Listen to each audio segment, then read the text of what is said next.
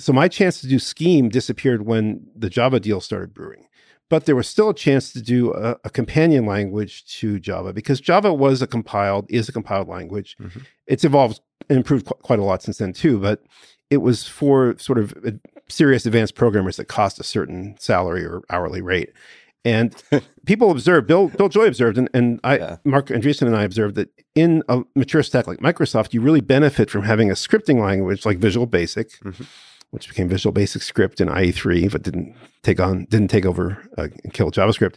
That you need two languages. One is for the component writers who are higher price and more expert, and the other is for uh, scripters, certified public accountants, uh, designers, graphic designers with some programming inclination, anybody, mm-hmm. amateurs, doesn't matter. There's a uh, much more demotic uh, approach there for programming the components together, gluing them together. I came into Netscape to work on the server side for a month, but I was I was thinking the whole time, what should this language be like? Should it be easy to use? Might its syntax even be more like natural language, like um, hyper talk, which is Bill Atkinson's language in HyperCard. Uh, and I thought, well, I'd like to do that, but my management is saying make it look like Java, which looks like C from a distance. What, yeah. what, does that mean? Is it braces? We're talking about visually. Does yeah. it mean like uh, what management? Do they understand what they don't? Marketing about, didn't know, but but management did. Like Rick Schell, the VP of engineering, knew, and we had a plan even that, that was if you have this companion language, you're going to glue things together between Java and JavaScript. So you're going to have commerce in memory in the heap with data oh, types. So you're going to want some of the data types in Java to reflect in the JavaScript. You're going to want the primitive types that Java unfortunately separated from objects. So at least some of them number double, let's call it in Java's terms, from the C term for double precision floating point, um, or strings or booleans um, and objects. And so right away there was this constraint that looking like Java meant kind of the C curly brace syntax, but also some of the data types and objects, like objects and so on, yeah, all that kind dot, of stuff. Dotted call, comparison operator, all garbage that collection, of, all yeah, that garbage stuff. Collection, yeah. Uh, even the bitwise operators and the shift operators, including the unsigned right shift, which Java had because it didn't have unsigned integer types.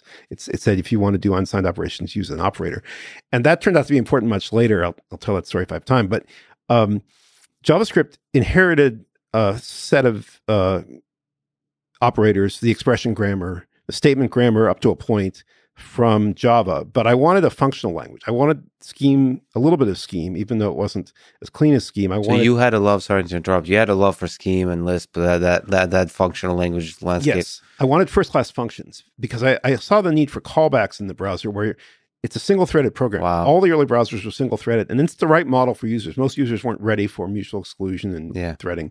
So in a single threaded world, you you cannot block the user interface, so you have to use a callback and run later. And the without getting too fancy and trying to capture the continuation like call/cc does in Scheme, I thought I'll just make it easy to have funargs, first class functions you pass you know downward and they can call back, be called back.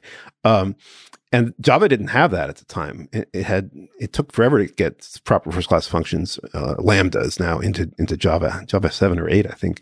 It did have concurrency, right? From, yes. from from the very beginning. But you you were thinking that the JavaScript in the browser would not have the luxury of being concurrent. That's right. And the reason was Java was going to run into plugins, so it could fork threads and go go to town. But the main action in the browser was in a single threaded program, a single Unix process on on Unix or Windows, uh, and it was where you had to service the event loop and then go you know do things respond to the network lay out some html render it turn you know widths into heights by filling containers boxes uh, the early what became the css box model uh, and run scripts to you know make the thing livelier respond to user input uh, and all that event driven programming was in part like hypercard because hypercard had this on event name syntax mm-hmm. and so that's why you have in javascript on click run mm-hmm. together as the name of the event handler. Um, and there's some funny ones on mouse over and on mouse out. People still complain about those, but you know, um, there are many more events now over the years standardized. But it was a mix of event-driven single-threaded programming because it had to run in the main thread of the browser where the action is, and Java never got there, which meant Java could not interact easily or quickly or in a nested way with the document, with the objects reflected from the HTML document, with the tables and forms and so on. And that that is one of the reasons I think JavaScript survived and Java kind of died. Java was in this plugin prison. It essentially mm-hmm. was confined to a rectangle, the applet rectangle.